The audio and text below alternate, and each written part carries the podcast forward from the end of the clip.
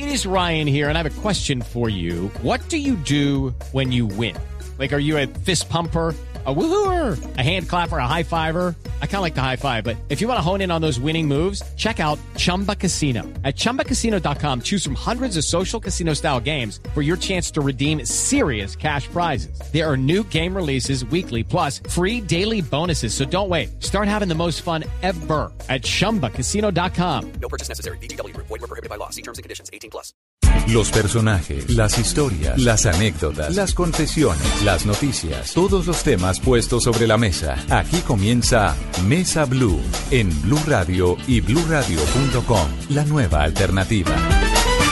Tengan ustedes muy buenas tardes, bienvenidos a Mesa Blue. Saludamos a los cientos, miles de oyentes que nos acompañan a lo largo y ancho del país y quienes nos escuchan a través de sus teléfonos inteligentes y de bluradio.com. Don Esteban Hernández, buenas tardes. Don Felipe Zuleta, muy buenas tardes y qué bueno en este domingo, el Día del Señor, hablar de unos temas que por lo menos a mí y yo me imagino que a muchos jóvenes también nos importan, porque yo por lo menos soy creyente, católico, practicante, pero tengo unos pensamientos que, hombre, van acorde con los tiempos y ese es un tema muy sabroso que vamos a hablar. Pues le tengo al personaje. El propio. El propio. Se trata del padre Carlos Novoa, sacerdote jesuita, teólogo, eh, profesor universitario y quien eh, hoy eh, nos acompaña porque vamos a hablar del Papa Francisco.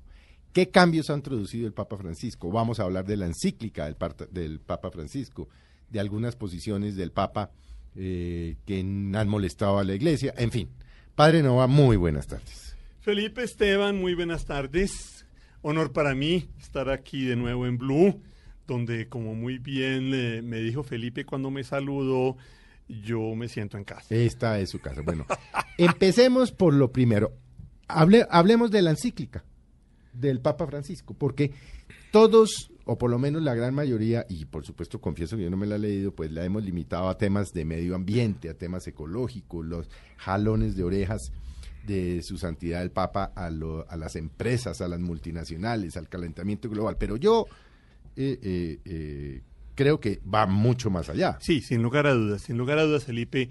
Es una encíclica profunda, es una encíclica, como todos los textos de Francisco, de fácil lectura, él escribe para el gran público. Eh, es un texto un poco largo. Francisco siempre escribe corto, sus homilías no son más de una página, pero es que el, problema es tan grave que eso no se puede definir en dos páginas. El tema de esta encíclica del Papa Francisco sobre el cuidado de la casa común eso va mucho más allá de que cuidemos dos pajaritos y tres maticas. Pues que, eso forma parte del asunto, claro, pero eso es mucho más allá. El, asunto que aboca Francisco es el asunto de la vida. Entonces él, con una gran solidez argumental, va mostrando cómo la vida humana está siendo aniquilada en la tierra y cómo no solamente la vida humana, sino todo tipo de vida. Y empieza con un análisis muy juicioso desde las ciencias sociales, argumentando cómo es que se, estamos acabando con la vida humana y con todo tipo de vida. Un análisis en el cual evidentemente él hace recurso a los aportes de la ciencia y de los científicos, pues porque él no es un científico social, ni muchísimo menos, aunque es un hombre con una muy buena formación en humanidades y en filosofía y teología. Y a partir de ahí, entonces en la encíclica, él va mostrando las causas de esa situación de aniquilación de vida, las propuestas de solución y lo que él llama una espiritualidad para la vida. ¿Qué es qué? Que es fundamentalmente lo que él propone es que nosotros le demos la cara a la realidad de la persona. Lo que él llama, en esta vida, en este mundo, el dolor del otro no nos importa, no nos interesa, no nos concierne. Vivimos una sociedad donde lo único que cuenta son los ídolos del dinero y del poder, donde la persona no cuenta para nada, es desecho, es basura. Entonces, él lo que nos está proponiendo es que nos liberemos de esos ídolos del dinero y del poder, que sintamos toda la magnificencia y toda la plenitud que nos da el darle el rostro al otro, el encontrar en el rostro de cada persona a Jesús mismo, el crecer en relaciones de reconciliación, de reconocimiento y de gratuidad mutua. Y de ahí acabar con estas idolizaciones de los poderes, del dinero, que está acabando con la vida humana y que está acabando con todo tipo de vida. Mira, es que ayer murieron de hambre 25 mil personas en el mundo, Felipe, en un mundo en el cual eh, el 1% de las personas controla el 40% de la riqueza en un mundo en el cual, y estos son datos Fondo del Fondo Monetario Internacional y del Banco Mundial, que no propiamente descuellan por su interés por la pobreza, que nos señalan que más de la mitad de la humanidad vive en condiciones de pobreza. Entonces, la espiritualidad que está proponiendo Francisco es la espiritualidad de poner en el centro a la persona, no en poner en el centro la acumulación de dinero en pocas manos y despreciar la realidad de las comunidades y de los congéneres. Lo que pasa también es que el discurso, que la explicación del padre Nova suena muchísimo mejor de lo que muchos analistas eh, sacaron del tema. Hombre, lo que cayó pésimo en algunos sectores fue que vieron a un papa con injerencia en temas políticos, hablando de cambio climático, hablándole al empresariado, y eso, eso molestó muchísimo a sectores ultraconservadores. Por supuesto, por supuesto, porque es que hay algunos sectores ultraconservadores, por ejemplo, los republicanos gringos, muy católicos ellos, muy cristianos, pero muy conservadores. Pero con, no, pues con una hermenéutica del cristianismo muy particular. Porque es que para ellos cristianismo es encerrarse en una sacristía y darse golpes de pecho y salir a acabar con el medio ambiente, a no controlar el cambio climático, a fomentar la fabricación de armas y la guerra, montándose todo tipo de monstruos y engendros que ellos mismos se crean, ¿no? Y que llaman el terrorismo, que ellos mismos han fabricado, porque mi querido Felipe, no se te olvide, el negocio más lucrativo de la humanidad se llama la guerra. Pero ¿qué tanta injerencia puede tener una encíclica como la que usted nos está explicando? No poca. No poca porque hay, hay, una variable en la vida humana que a los señores, a los señores republicanos, a los, a los lleva y traiga de los intereses de las multinacionales se les escapa. Y ese factor es la conciencia. A mí no me cabe la menor duda que Francisco está tocando la conciencia, no solo de la comunidad católica, de toda la humanidad. Mire, es que la visita a Estados Unidos impresiona es que Estados Unidos no es un país católico. No, no lo es. Los católicos somos una minoría absoluta. 350 millones, según el último censo, habitan los Estados Unidos de América y nosotros somos 70 millones, somos el 20%. Perdóname, había que ver las calles de la Gran Manzana repletas de gente por todas partes. Escúchame, yo he vivido en Nueva York. Nueva York es una ciudad absolutamente cosmopolita. Allá hay todo tipo de personajes. Allá la, catolicidad es absolutamente minoritaria. Hay que ver esa Asamblea de las Naciones Unidas, perdóname, 130 mandatarios de todo el mundo. Escúchame, yo sigo muy de cerca las Naciones Unidas por razones obvias, y en la Asamblea General con frecuencia no se citan más de 40, 50 dignatarios. Estaban 130 jefes de gobierno y jefes de Estado fundamentalmente oyendo al Papa Francisco y ellos sabían qué les iba a decir. Y el Papa Francisco les pegó una muy buena sacudida. Y hay que oír la sacudida que le pegó a los parlamentarios gringos. Y los parlamentarios gringos se pararon varias veces y lo aplaudieron. Y ese espectáculo no lo vemos cuando X, Y o Z personaje, por grande que sea, va al Parlamento de los Estados Unidos. Que por razones obvias también sigo cerca porque lamentablemente lo que allá deciden nos afecta a nosotros absolutamente. No, nos afecta a todos. Es un papa diferente, un papa que causó conmoción, como lo está diciendo el padre Nova en los Estados Unidos, un papa que le dijo a los congresistas gringos, no, no les puedo aceptar el almuerzo, tengo que irme a servir eh, la comida donde unos, eh, unas personas sin hogar en Washington. Lo que llaman los, lo, lo que, lo que se dice en inglés homeless. Los homeless, sí, Que eso, que eso en español fundamentalmente lo que decimos aquí. indigentes. Exactamente. Eso es lo que hizo. Es un papa que da de qué hablar desde que llegó con un carisma tremendo. ¿Qué quiere dejarle Francisco al mundo? ¿Cuáles son esos grandes cambios tangenciales que por lo menos quiere iniciar? Ya los está iniciando. A mí me parece que, ante todo, hechos. Hechos. Entonces Francisco es una persona que actúa. Es una persona que procede. Es una persona que tiene conductas.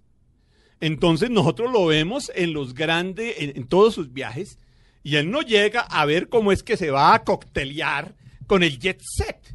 No, viejito. Lo vemos con los más pobres, con los más marginados, con los más indigentes. Es comunísimo que él llegue a una ciudad, ¿no? Y se encuentra, obviamente, con, con los altos dirigentes de la ciudad y tiene un diálogo con ellos y después lo van a lo invitan a almorzar y dicen, no, no, no, si es que a mí ya me invitaron allí en aquel comedor de pobres y desahuciados. Entonces, les agradezco mucho el almuercito, pero es que yo tengo otro compromiso. ¿Hay algún otro pontífice que hubiera marcado esta conducta de humildad? que como yo, la del Papa Francisco. es decir, sin ánimo de comparar, porque toda comparación es odiosa, yo no lo conozco. Porque yo no tengo... En la- en la- en la- en, digamos, en la época moderna. de los papas en la época tocado moderna a mí, no. pues, eh, en la época moderna no. En la época moderna. Sí, porque el padre San Juan, Pa- el, el Papa San Juan Pablo II, muy carismático, Sí, pero este tema pero con del todo voto respeto, no, humildad, no, no. Es, es- no, es decir, este lo barre. Este lo barre. Pero déjame terminar de contestar tu pregunta. Entonces, ¿qué es lo que Francisco quiere comunicar? Primero que todo, la vida son acciones. La vida son acciones. Hechos, acciones. Eso. Entonces, era- e- e- es impresionante, ¿no? Él iba ahí en su carrito Fiat en Estados Unidos, vaina donde casi no cabía, entre otras cosas. No sé si ustedes se dieron cuenta, porque como él es grandote. Y son es imágenes divertidísimas, intentando meterse ese carro. Y, bueno, bueno, y, y detrás esas limusinas gringotas, ¿no? En ese estilo de roche, esa sociedad consumista gringa, ¿no? Todas esas, to- to- todas esas, to- todas esas camionetas, todos esos aparatajes blindados, esa vaina, cada una eran dos Fiat de los que, de los que iba Francisco. y Francisco siempre ha pedido querer el carro más barato y sin blindaje. ¿Ya? El tipo, insisto, ¿a quién busca? A los más débiles, a los más pobres. ¿Cómo vive? Vive en una hospedería cuartelaria, porque yo la conozco. Esa vaina es, es absolutamente austera. El cuarto de Francisco es más chiquito que este Sí, porque estudio, no quiso viejito. vivir en el apartamento No, no, del no, Papa. no, no, no. El, el- el- el- el- el- el cuarto de Francisco es más chiquito que este estudio. la- Sí, sí, sí, una y, al, y al lado de- tiene su despacho. De El- 5, 4 por 3. más o menos, sí. Y, y lo mismo es el despacho. ¿Qué es el despacho? Tres sillas, una mesa, un crucifijo, una imagen de la Virgen María. No más. ¿Ya? ¿Almuerza banquetes? ¿Almuerza comida a la carta? ¿Le sirven la comida? No, señor. Baja al comedor de la hospedería Con Santa Marta, coge su bandejita y, y él, y él simplemente se sirve el único menú que hay ahí, porque eso es hospedería y eso es autoservicio. Y se sienta en cualquier mesa. Que además no es cuento el padre Nova, eso está en internet, las fotos de él sentándose a almorzar en cualquier mesa con toda la gente que trabaja entonces, en el Vaticano. entonces, fíjate, él primero que todo pone hechos, pone hechos de simplicidad, de compartir, de humildad, de no estar buscando la comodidad, de no estar buscando el derroche, todo lo contrario.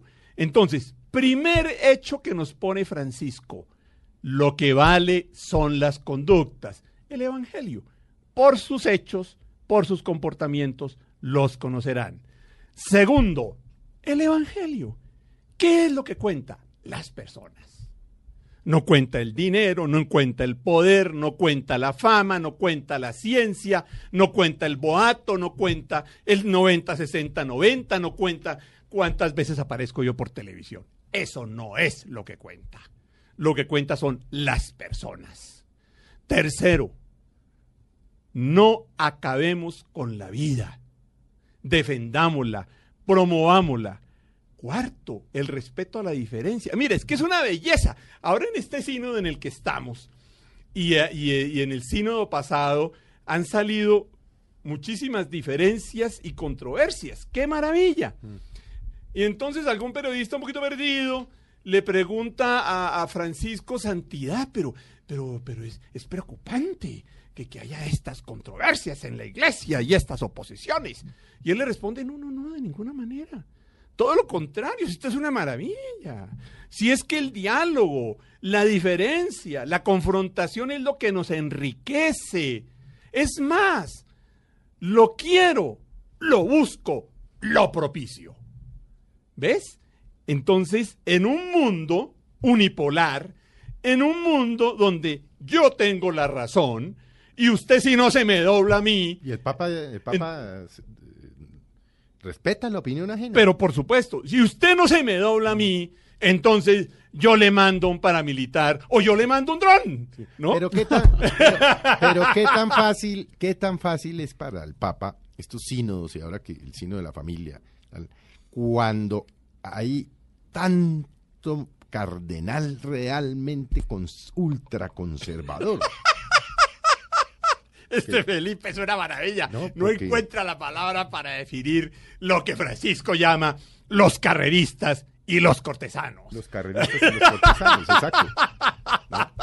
Hay unos que, que le dicen sí, sí, otros que no, no, no, no, no. No, claro, no. Mira, la cosa no es fácil.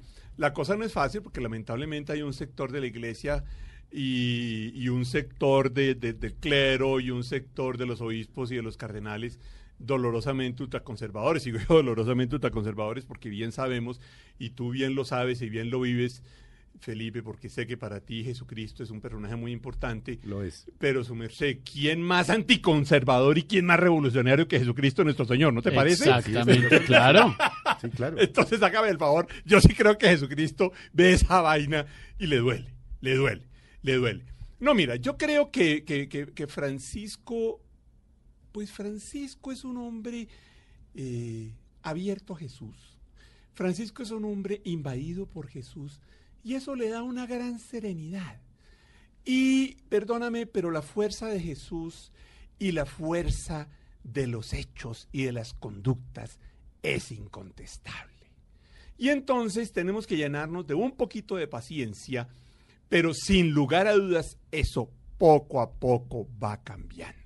¿En qué temas tenemos que tener paciencia? Eh, bueno, pues en, ay, María, en todos, en todos, unos más que otros. Eh, al interior de la iglesia, yo creo que en los temas sociales no tenemos que tener tanta paciencia. Eh, Benedicto XVI, Papa Emérito, San Juan Pablo II, en esos temas fueron muy comprometidos y muy radicales, eh, aunque insisto, Francisco lo es más.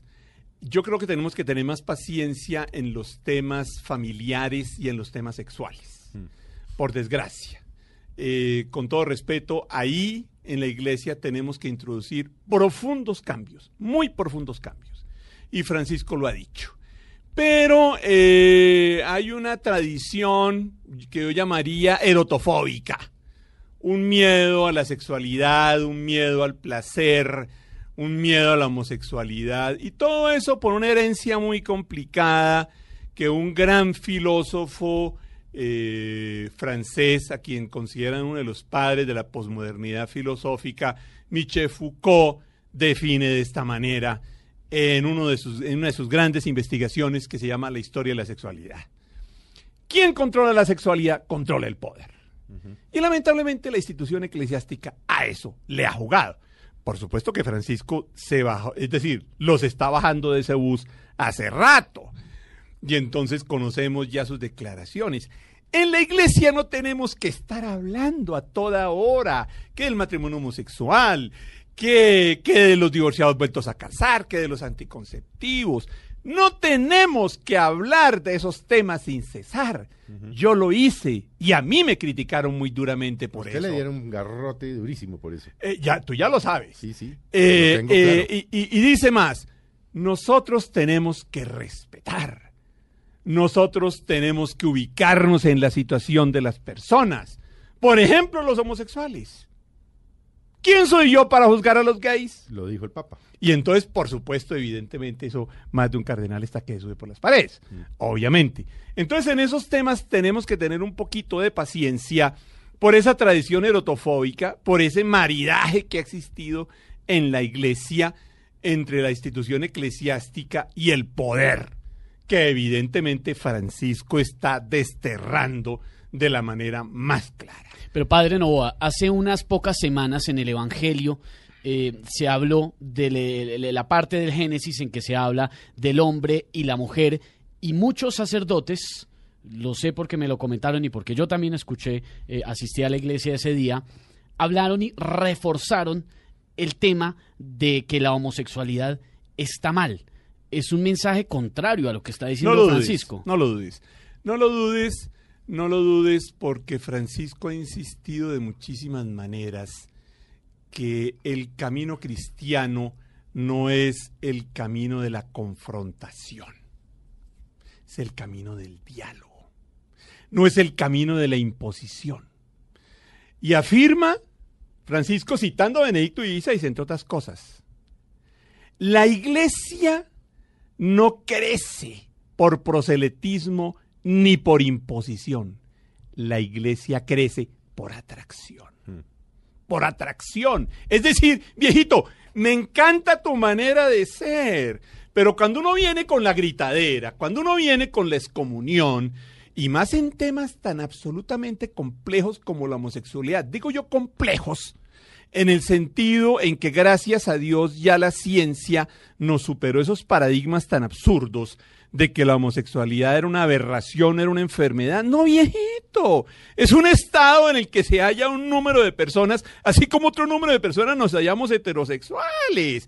Entonces, viejito, respeta, respeta y lucha a codo partido y abrazo partido, perdón, por la inclusión de esas personas. Pero en medio de esa coyuntura, padre Novoa, muchos, me imagino yo, yo no tengo estadísticas ni, ni, ni mucho menos, pero miles se pararán de las sillas de las iglesias y dirán, hombre, este discurso que me está dando un sacerdote, que es un discurso con el que no estoy de acuerdo, que es retardatario, eh, que a mí no me gusta, que me ataca, se para y se va y se aleja de la iglesia católica y se aleja para siempre. Bueno, Entonces, en este momento, en este momento no, en este pero- momento no, porque afortunadamente la gente entonces lo que ve inmediatamente es el contraste entre el Papa Francisco, ¿verdad? Que tiene esa mirada tan absolutamente delicada y cercana con todo grupo humano y de una manera muy particular con los homosexuales. Yo les quiero recordar que hace un par de años eh, el Papa Francisco fue el personaje de la revista gay más el personaje del año de la revista gay más importante de los Estados Unidos. Entonces yo diría, en este momento no se van de la iglesia, pero sí evidentemente que, que- que- que se, se levantan con una rabia, a mi juicio muy justificada. Hay alguien que los acoge en la iglesia que se llama el Papa Francisco. El Papa Francisco, y ese no es el único tema polémico, es que hay una cantidad, el tema del divorcio, por ejemplo, las ¿Cómo personas que rehacen su vida con alguien más. ¿Cómo no? Ese es bonito, ese es bonito, ese es bonito. Pues sí. hablemos, hablemos de ese. Hablemos de ese tema. Sí, claro que es, es que es bonito. ¿Usted Es cómo que- puede estar obligado por vida a estar con una No, no, persona no, que de pero por favor, no, está que- dando mala es que vida? empe- Pero Empecemos sobre con el- todo que quedan eh, fuera, quedaban fuera de la iglesia. El Papa ha dicho, pero que pues, no, de ninguna no, manera, que ninguna no están excomulgados ni están fuera Es de la iglesia. excomulgaban y lo sacaban Pues de facto sí, de facto sí. Y, y Francisco ha dicho, no, señor. Pero es que mira, Francisco, Francisco es valiente. Y entonces Francisco, eh, sigámoslo citando a él. Entonces, comillas, eh, obviamente, desde la experiencia cristiana, el ideal es que la pareja crezca y que la pareja sea para siempre. Ahora bien, es humana. Y entonces, por muy diversos motivos, hay parejas que entran en crisis, hay parejas que entran en profundos conflictos. Cuando eso sucede, es un imperativo ético, la separación. Porque tenemos que proteger las partes más débiles en ese gravísimo conflicto. Que en este caso son, sin lugar a dudas, los hijos y sin lugar a dudas la pareja misma. Porque una pareja en continua pelea se hace mucho daño y le hace mucho daño a, lo- a los hijos. Entonces, oigan lo que está diciendo Francisco. Eso no lo había dicho ningún papa. Cuando hay un conflicto, cuando hay una confrontación grave y que no se puede resolver, es un imperativo ético la separación. Ah, qué bonito. Pero vamos más allá. En una homilía en Santa Marta, que es donde él vive, en esa hospedería cuartelaria, que yo les digo, que les garantizo que es mucho más austero que, que, que- la oficina del cuarto de, cual- de de- de cualquiera de nosotros que estamos acá, empezando por mí. que no creo pues que sea lujosa, pero que ciertamente es más cómoda que la de Francisco. Entonces, porque yo creo que la austeridad Francisco sí nos gana a todos. Qué barbaridad. No, es es impresionante. El tipo en su cuarto no tiene un libro, hermano. Yo tengo como mil. Bueno, pero mi Dios sabe que, que los tengo para hacer el bien. Bueno, entonces, entonces dice Francisco en una de esas homilías. La pareja humana, hablando del matrimonio cristiano, dice, la, pa- la pareja cristiana es muy linda, es muy bella, pero es humana. Entonces, como es humana, Susceptible de fallar. Exacto. Entonces, como es humana, a veces fracasa. A veces no puede continuar. Y entonces, ¿qué hacemos con quienes quieren rehacer su vida? ¿Los vamos a rechazar? En medio de ese dolor y de esa tragedia que supone una separación, ¿los vamos a rechazar? ¿Los vamos a condenar? De ninguna manera. En esa situación tenemos que acompañar a esas mujeres, a esas parejas, tenemos que ayudarles, tenemos que apoyarlos. No les apliquemos la casuística farisea. Entonces, fíjate, Esteban y Felipe, la lógica es otra. No, no es la lógica del poder. Yo tengo la verdad, yo tengo la norma, y aquí lo que importa es hacer sentir mi poder y hacer sentir mi norma. No, el tema es, ¿qué pasa con esa persona? El tema no es mi poder, mi norma. El tema es La persona. póngase en los zapatos del otro. Sienta el dolor del otro, comprenda la debilidad del otro. Pero la gente no está dispuesta a hacerlo. Es que, no sé, por lo menos mi percepción es que la gente se enfrasca en unos temas incluso que, perdón si no, si me equivoco en lo que voy a decir, pero me parecen tan superficiales como que la misa tenga que ser en latín, como era antes, y hay grupos, y no estoy... No, claro que los hay, gente tranquilo. grupos que, que- que lo, que lo manifiesta. Hombre, pues una misa en latín, ¿para qué si nadie la va a entender? no, no, pero por Unas supuesto. cosas absurdas. Y están cerrados a que eso tiene que ser así. Claro. Don Felipe, nos toca hacer una pausa, eh, pero ya en 30 segunditos Volvemos con volvemos. el padre Novoa. Sí, tengo, le voy a hacer tres preguntas al padre cuando volvamos. Si una pareja divorciada, que se divorció, pero encontró el amor, o sea, es una nueva pareja y se divorciaron de sus parejas anteriores, o una pareja homosexual, o una pareja que usa anticonceptivos, puede sentirse libre de estar en la iglesia, de comulgar, de confesarse. ¿Le parece si le pregunto Me eso al padre? Bueno, vamos a hacer un breve corte. Ya volvemos con el padre Carlos Novoa. Ya regresamos con el padre Carlos Novoa en Mesa Blue.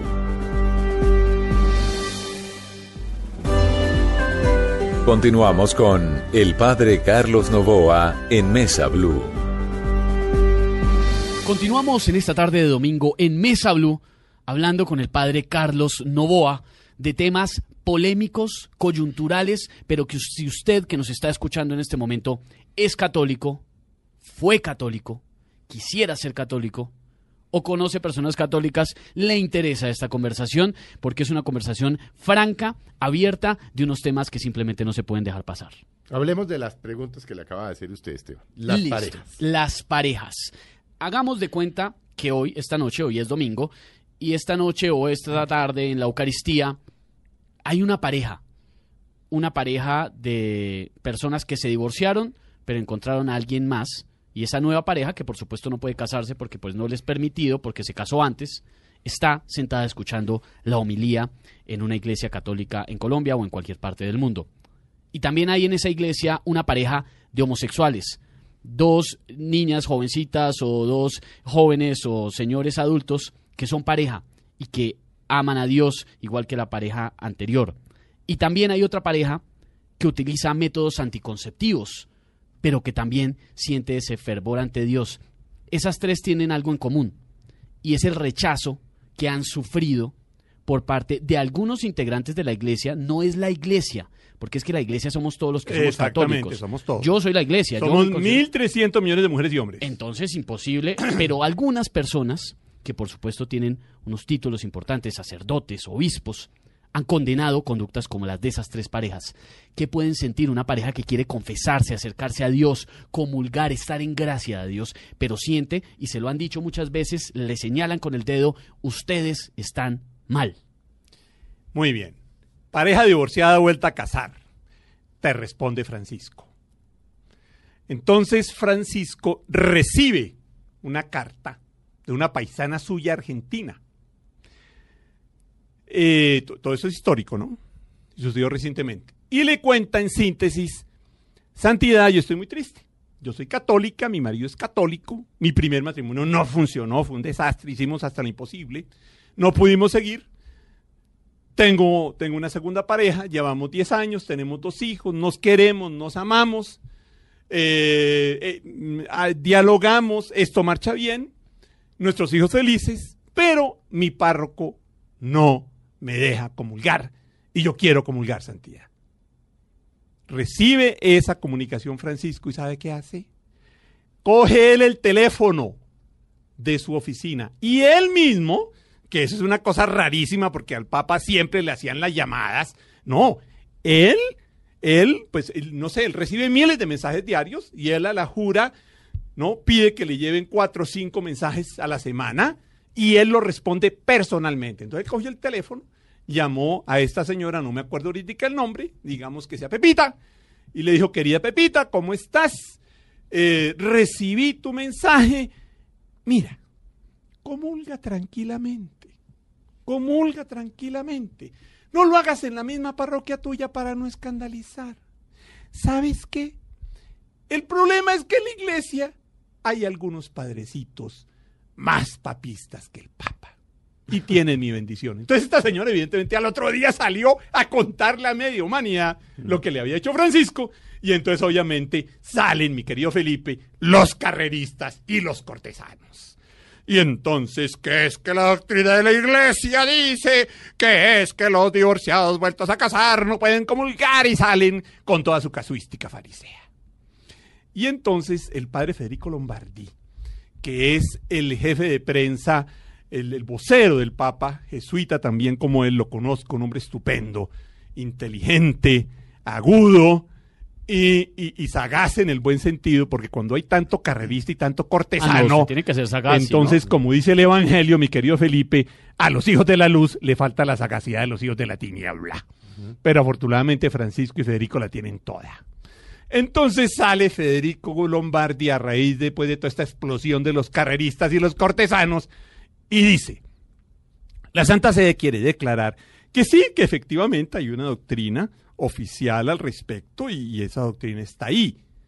Ahora bien, las conversaciones personales del Papa no son objeto de declaración de esta oficina. Acabó con el tema. en otros términos, carreristas y cortesanos. ¿Sabe qué? El Papa tiene derecho a decir lo que le parezca en conciencia y ustedes no fieguen con J.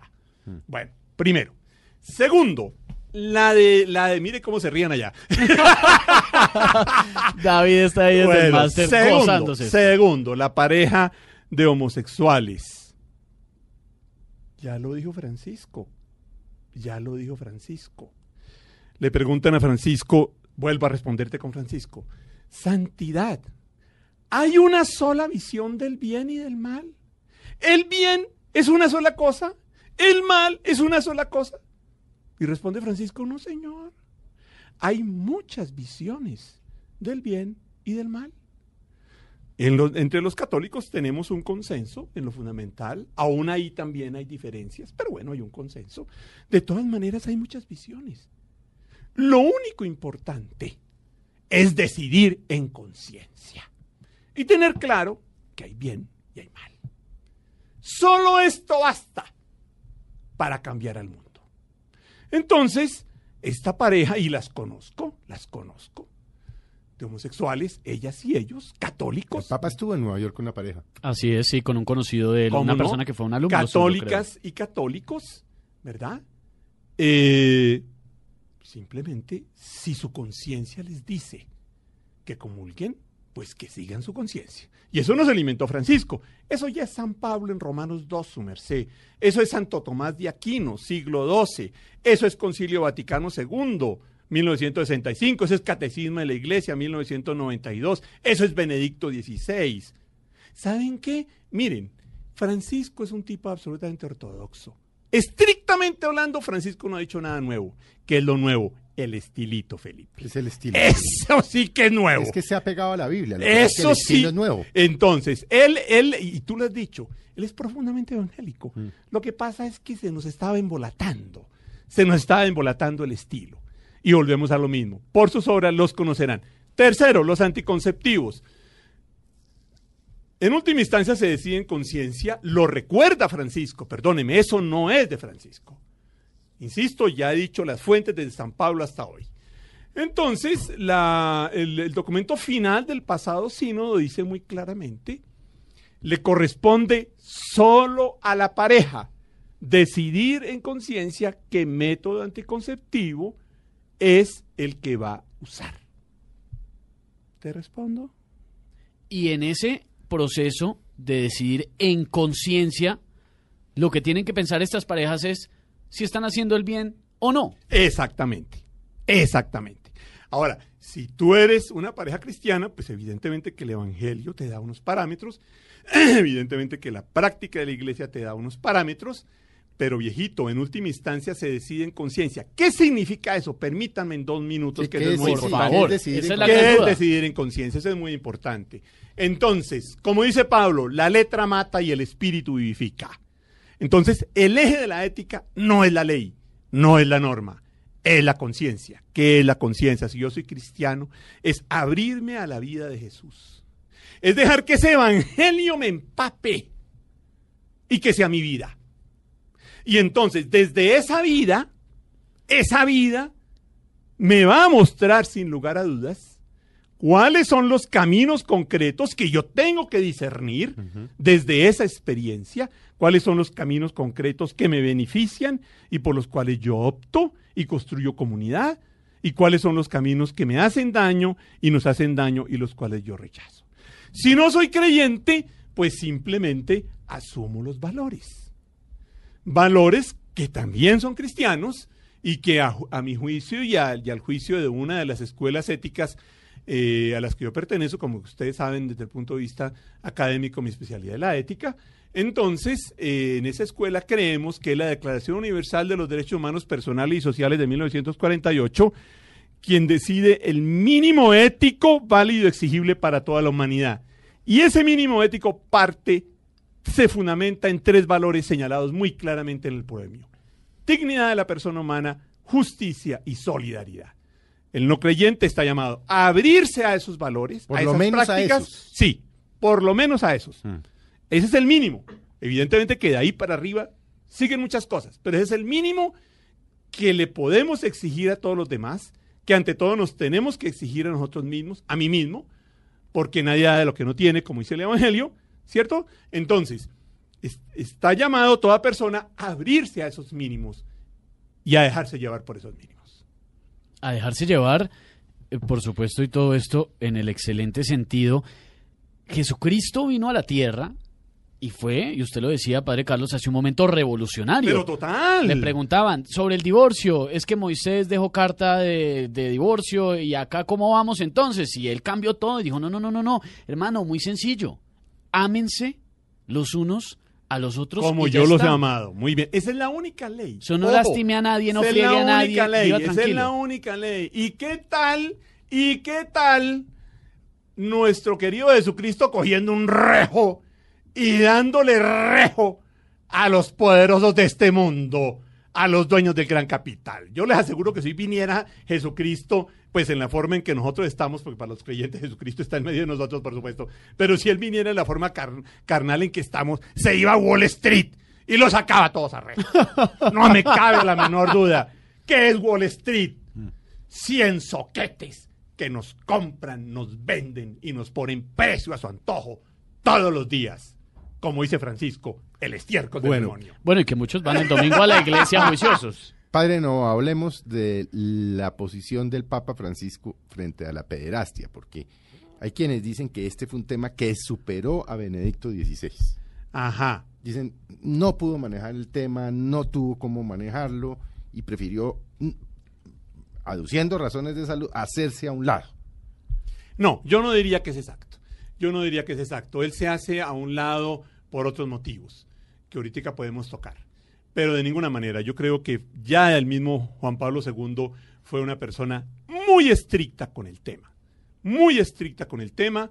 Juan Pablo II fue muy claro y lo dijo muchas veces en público sobre los clérigos que abusan sexualmente de menores. Debe caer todo el peso de la ley civil y eclesiástica. Y sacó una legislación precisa para controlar aún más esa situación y generó toda una reorganización en el estudio de los candidatos al sacerdocio, tanto para el, clero diocesano como para el clero religioso. Y Benedicto XVI, y Benedicto XVI saca aún una legislación más estricta. Y Benedicto XVI habla de la plaza con el tema del padrecito Marcial Ma- Maciel, Marcial Maciel, que eso fue un tema complicado. El fundador de los Legionarios de Cristo Y dolorosísimo para los que legionarios. Juan Pablo II le pidió dos años antes de morir al entonces cardenal Ratzinger, prefecto de la Sagrada Congregación para la Doctrina de la Fe, que lo investigara.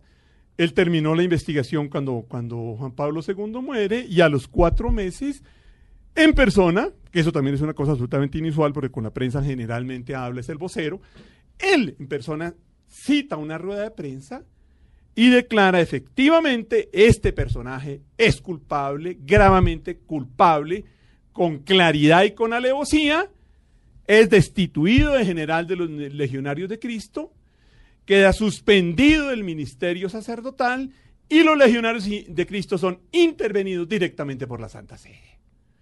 Y, y evidentemente que Francisco ha seguido siendo muy, muy tajante en el tema, tantos hechos que podemos traer. Por ejemplo, al otro día de haber sido elegido Papa, eh, Francisco va a visitar la Basílica de Santa María la Mayor y se encuentra con el obispo retirado de Boston, quien había destituido Juan Pablo II por complicidad. Él no era abusador, pero sí había sido cómplice y había ocultado una serie de sacerdotes cómplices y los había cambiado de parroquia. No, señor. Cuando una persona, cuando un clérigo es abusador sexual, automáticamente está ordenado retirarlo del ministerio y someterlo a un profundo tratamiento y después de eso jamás volverlo a colocar con personas menores. Entonces este obispito fue cómplice y lo destituyeron fulminantemente. Pues se lo encontró Francisco y le dice, Monseñor, yo no lo quiero ver a usted aquí, se me vaya.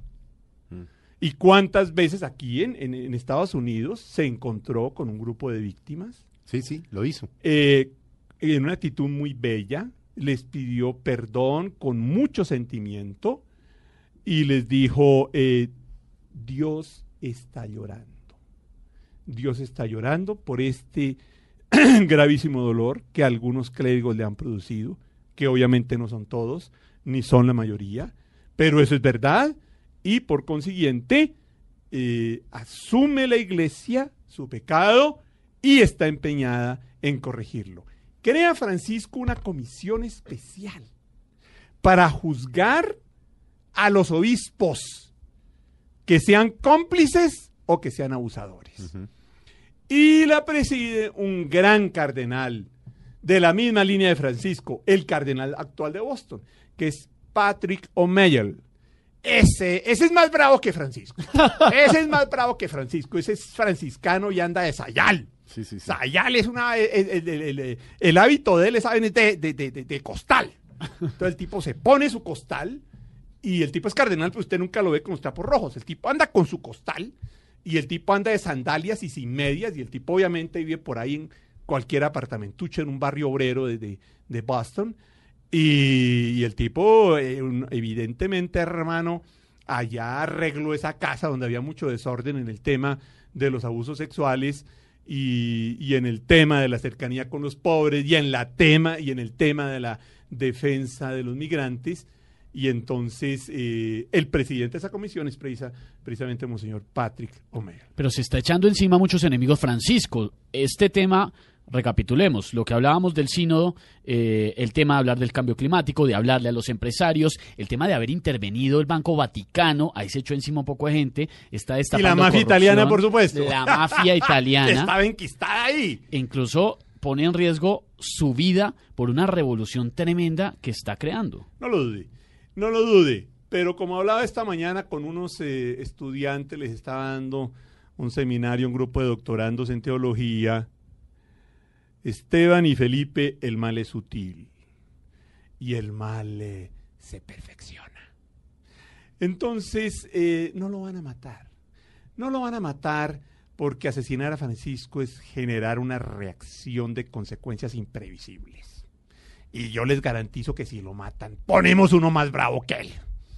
Y le ponemos así todas las escoltas. Eso no lo van a hacer. ¿Qué es lo que van a hacer? Lo que están haciendo. Poniéndole palos en la rueda. Entonces vemos a los señores republicanos, por ejemplo, e- es decir, vamos a entrar en una página de- del delirio psiquiátrico y entonces vemos a los señores republicanos diciendo que Francisco es terrorista, que Francisco es comunista. Perdóname, eso sí salimos de la cordura y entramos al hospital psiquiátrico. Pues porque, Sí, es que no tiene es sentido. comunista. hágame el favor. Pero no escucha una cantidad de críticas que Claro. son traídas de los cabellos. Pero, pero entonces esa es la estrategia. Esa es la estrategia del carrerismo, de la corte. Como dice Francisco, la corte es la lepra del papado. No quiero carreristas, no quiero cortesanos. Los sacerdotes, los obispos, no somos príncipes, no somos privilegiados. Somos los últimos, somos servidores. ¿Qué prevé usted? Pues además pues, eh, tiene eh, doctorado en teología y en ética. ¿Qué prevé usted que para dónde va la Iglesia Católica? No, Por- la igle- porque conoce muy bien al Papa no, y, y pues hombre. y conoce muy bien la Iglesia, Sí, los carreranos y los Por artesanos, favor, llevo, llevo, de, digamos, los cuales ha, de los cuales ha sido víctima. Eh, Pero ¿de qué manera? A una- y, y afortunadamente Felipe me ha protegido A de, una- de a semejantes personajes. aún acá, aún acá frente a temas como el aborto, sí. Por ejemplo, por ejemplo, donde conste, yo jamás he dicho que estoy de acuerdo con el aborto. No estoy de acuerdo con el aborto. ¿Por qué me condenan? Simplemente porque digo que la solución al problema del aborto no está en encarcelar mujeres. Entonces automáticamente me dicen que yo soy abortista. Así es, así es. Pero bueno, respondemos tu Sí, pregunta. ¿para Mira, dónde ¿para dónde vamos? vamos? No, yo creo que vamos para lo mejor. Eh, no solamente vamos, estamos caminando hacia lo mejor con lentitud. Con lentitud porque los cambios son lentos, porque los humanos somos lentos en cambiar. Vamos a una iglesia mucho más participativa. Comillas. Habla Francisco. El Papa no es la iglesia. Solo el Papa no es la iglesia. Todos somos iglesia. Aquí deben tener más injerencia cada uno de los miembros de la iglesia, las iglesias particulares. Es necesario un sano proceso de descentralización en la iglesia. Le estoy citando literalmente. Vamos a una iglesia mucho más participativa. Y ya se están dando pasos. Vamos a una iglesia mucho más sencilla. Vamos a una iglesia que se despoja del poder y de la sed de dinero. Ustedes debieron ver el motu propio del Papa sobre la nulidad de los matrimonios, Así es. donde toma una serie de medidas para darle celeridad a unos procesos muy lentos, Tenía furiosísimos. pero por supuesto, A unos y, curitas aquí, ¿no? y gratis. Nosotros entrevistamos un curita aquí Y gratis. curiosísimo. Sí. Y gratis. La orden de él, esa sí fue una orden tajante. Y gratis. Y gratis. ¿Quién sufraga eso? Pues todos los miembros de la iglesia tenemos que organizarnos para sufragar eso, porque obviamente que eso tiene unos, unos gastos. ¿Para dónde vamos? Vamos a una iglesia donde evidentemente sus miembros tomen conciencia que si usted es un hombre del evangelio, usted no puede estar haciendo dinero con salarios de hambre, por ejemplo. ¿Ya? Usted no puede estar haciendo dinero viendo a ver cómo acaba con todos los derechos sociales de los trabajadores. Usted no puede hacer dinero fabricando armas y fabricando guerras. Usted no puede ser político siendo corrupto, ¿no? O pisando los derechos fundamentales de los demás, mandando drones para asesinar a los que a mí me parece, o montando en Utah una central de interceptación donde en este instante están grabando todo lo que decimos en nuestros celulares y en nuestro internet. ¿Ves? Entonces, hacia allá vamos. Y ya se están dando pasos. Ya se están dando pasos. Y no solamente en la iglesia, en la humanidad, mi querido Felipe. Yo estoy impresionado de la cantidad de personas que no son católicos, ni siquiera cristianos, ni siquiera creyentes. Déjenme terminar con una anécdota divertida. Yo tengo amigos de todo tipo, lesbianas, homosexuales, eh, judíos, ateos. Y entonces, hace un par de semanas me llama un amigo ateo. Carlos, yo estoy preocupadísimo. ¿Qué te pasa? No, mire, es que yo soy ateo. ¿Y, y derecho a ser ateo? Pero somos grandes amigos. No, no, no, no, no, pero es que estoy en un problema gravísimo. Pero ¿cuál es el problema? Mira, yo soy ateo. Pero yo estoy absolutamente identificado con el Papa Francisco. Entonces yo estoy absolutamente identificado con el Papa Francisco. Está en un lío. Yo no puedo ser ateo. Entonces, ¿quién soy yo? No sé, tengo una crisis de identidad. No sé quién soy. Entonces yo le dije, mira, no te preocupes. Simplemente sigue los sabios consejos del Papa Francisco. Decide en conciencia. Claro, y ya, sí, sí. ¿Listo? Entonces, para allá vamos. Y no solamente para allá vamos, creo que estamos yendo. Estamos yendo. No con la celeridad de esa edad, porque, insisto, los procesos de cambio de las personas son lentos. Padre Carlos, dos mensajes. Uno, para quienes, por razón de dogmas de fe, porque incluso yo sé que fervientemente lo sienten en su corazón, no pueden aún abrirse a la tolerancia en ciertos aspectos, al cambio, porque consideran que es incorrecto en aspectos como los que hablamos hoy. Un mensaje para ellos, por un lado, y por el otro, un mensaje para miles o millones de adultos, de jóvenes que se han parado de las iglesias católicas cansados por X o Y motivo y que al alejarse de la iglesia terminan es alejándose de Dios. Sí, mira, primero, para quienes se resisten al cambio, al hígado, es muy doloroso las últimas encuestas de opinión en este país. El 60% de los colombianos se oponen a los acuerdos con las FARC. Eso me parece lamentable. ¿Qué hay que decirles a ellos? Hay que perdonar. No podemos seguir odiándonos.